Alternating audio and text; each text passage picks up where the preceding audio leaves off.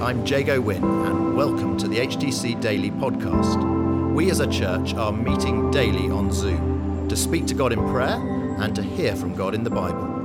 For those of you who can't join us live or who want to listen again, we're featuring the daily Bible thought, and we're also including how we're being encouraged to pray each day. Today, it's Joe Watling. Good morning, everyone. Welcome to another Friday on HTC Daily. We are going straight to our passage this morning. Zechariah has just heard from the angel that he will be a father in his dotage.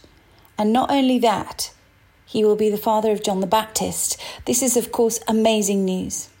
He and his wife, Elizabeth, had prayed for a child for many years, but had given up because, humanly speaking, it was now impossible for Elizabeth to conceive. So poor old Zechariah questions the angel How can this be?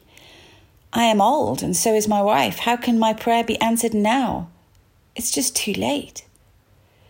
I find this story in Luke so interesting. Zechariah's response is quite rational, I think. Who of us wouldn't have questioned the angel? And as a result of his disbelief, the angel then silences Zechariah and he is unable to speak until his son is born. Contrast this with Elizabeth's response.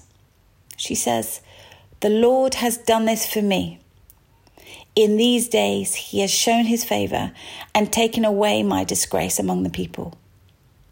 As I read this passage, I wanted to know more about why Zechariah was silenced. Some say it was so he had time to reflect on what God had done for him and to prepare his heart for the huge responsibility ahead. But I wonder if he was silenced because his need to know, to be sure that God really could and would answer his prayer, suggests that Zechariah had lost his faith a little bit. We know that he was a holy man who served God and lived righteously, but in this moment and with regards to this specific prayer, his faith is lacking. If he had been able to speak, he may have voiced his doubts and concerns to others. He may have discouraged Elizabeth, who seemed to embrace this miracle and accept God's favour on her life more readily. When we pray, we have a choice to choose to have faith in God, to answer in His time and in His way, or we can pray, but instead of choosing faith, we instead choose to lean on our own understanding. We try to control the situation ourselves. We try and fix the problem or come up with a solution that makes sense to us. I know I've done this many times. We get impatient. We doubt. We are human after all. But Hebrews 11, verse 1 tells us this Faith is being sure of what we hope for and certain of what we do not see. And James chapter 1 tells us this in verse 6 But when you ask, you must believe and not doubt, because the one who doubts is like a wave of the sea, blown and tossed by the wind. That person should not expect to receive anything from the Lord.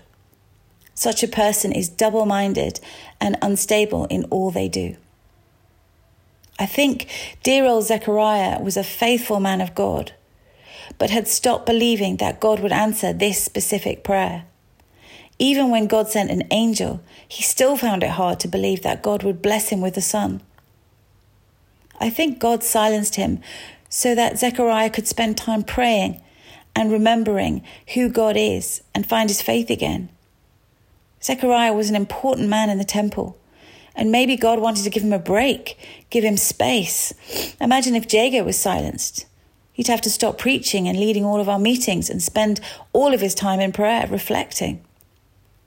And also, let's remember, Zechariah had been chosen to be the man to bring up the mighty and historic John the Baptist, so God had to make sure Zechariah was ready for the task he had been set. He had to be fully surrendered to God and rooted in his love. How gracious God is. It looks to everyone else like God has punished Zechariah. But the more you look into it, the more it seems that this silence was a blessing a bit like a sabbatical.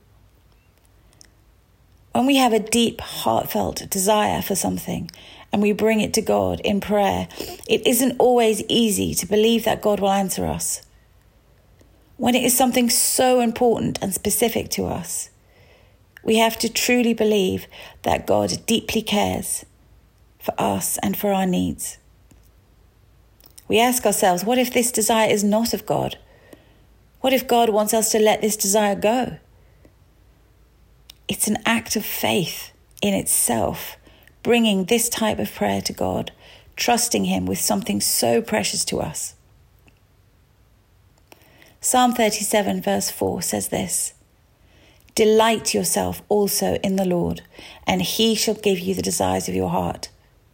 This is an incredible verse, an amazing promise.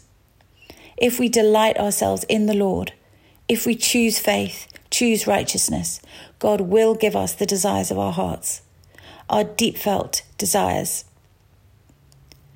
Let's just take a moment to take that in. So often we take these words for granted. We try and rationalize things and dumb them down. God never does that. In fact, whatever we ask for, he can do more. He will often answer our prayers in mighty ways that we hadn't thought to ask for.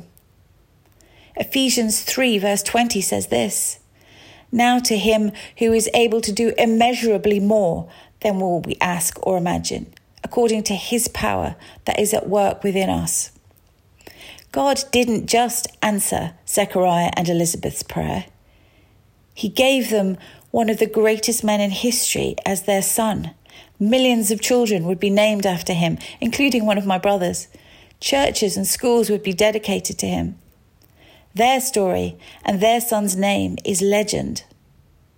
God blew them away with that miracle. He gave them the desires of their heart and then more. So, with this encouragement to take us into the weekend and as we approach Easter, let's come before God now in prayer. Let's leave our burdens, our worries and our concerns at His feet, at His cross, and choose faith. Let's choose faith for ourselves, for our loved ones, for our church, for Revitalize 250, for the sick and the poor, for the war and the people in Ukraine. Thank you for listening to HTC Daily.